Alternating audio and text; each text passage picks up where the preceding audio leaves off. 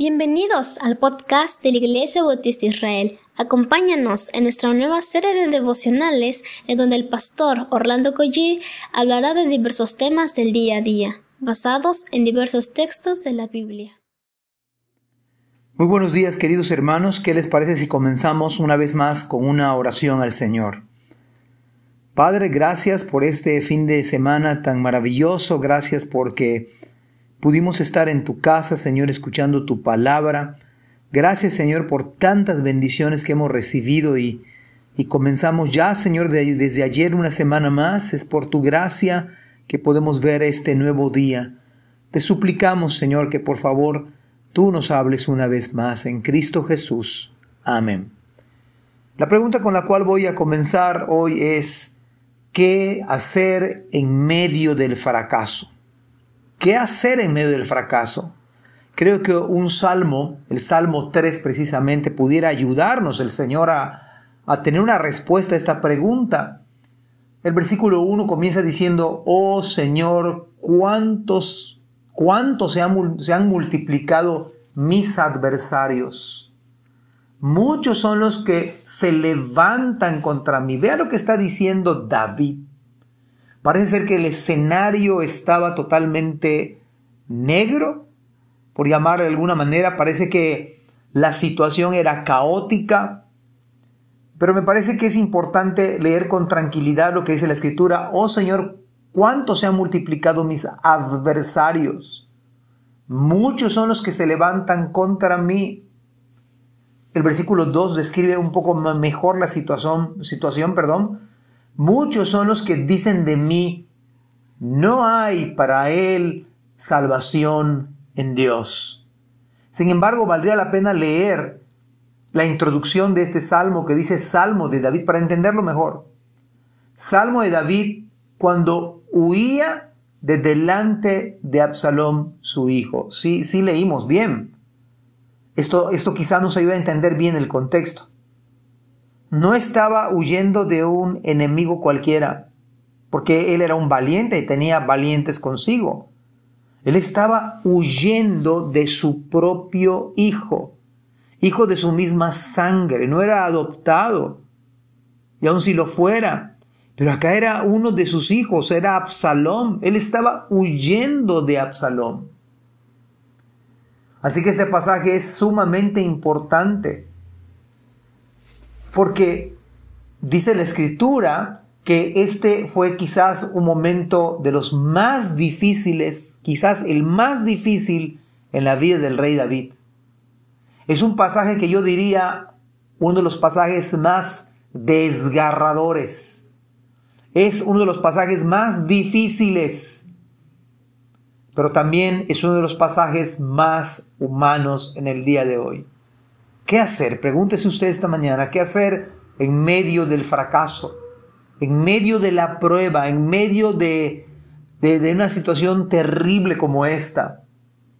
Es un pasaje que también uno se puede identificar de manera plena.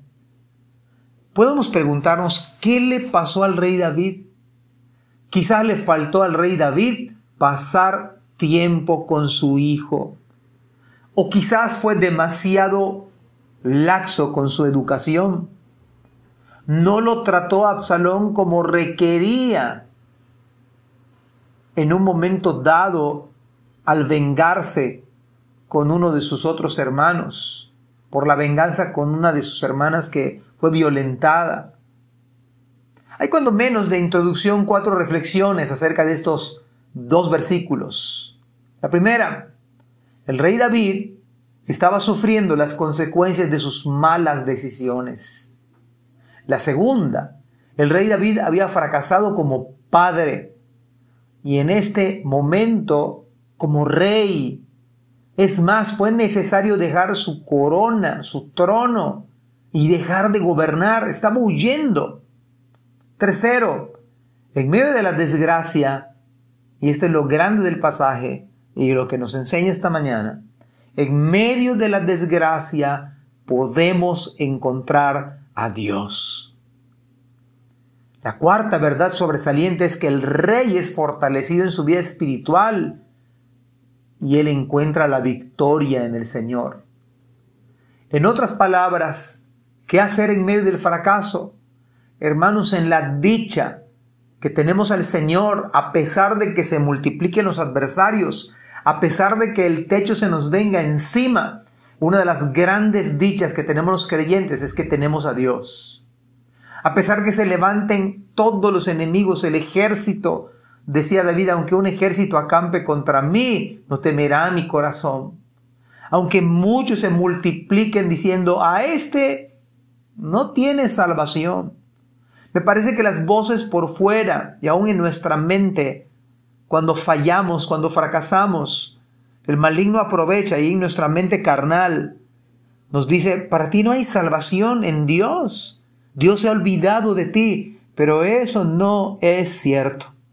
No es verdad a la luz de la Biblia.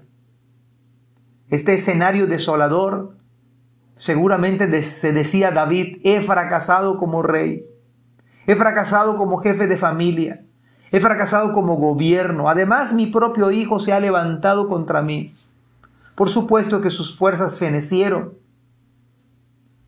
Y usted se puede imaginar los comentarios de su inminente caída que había llegado para muchos. Quizá la frase hacia David más devastadora era, Dios no está con David, Dios mismo lo ha abandonado. Fíjese que Absalón ya tenía dos mil hombres y el rey David salió con 600 apenas.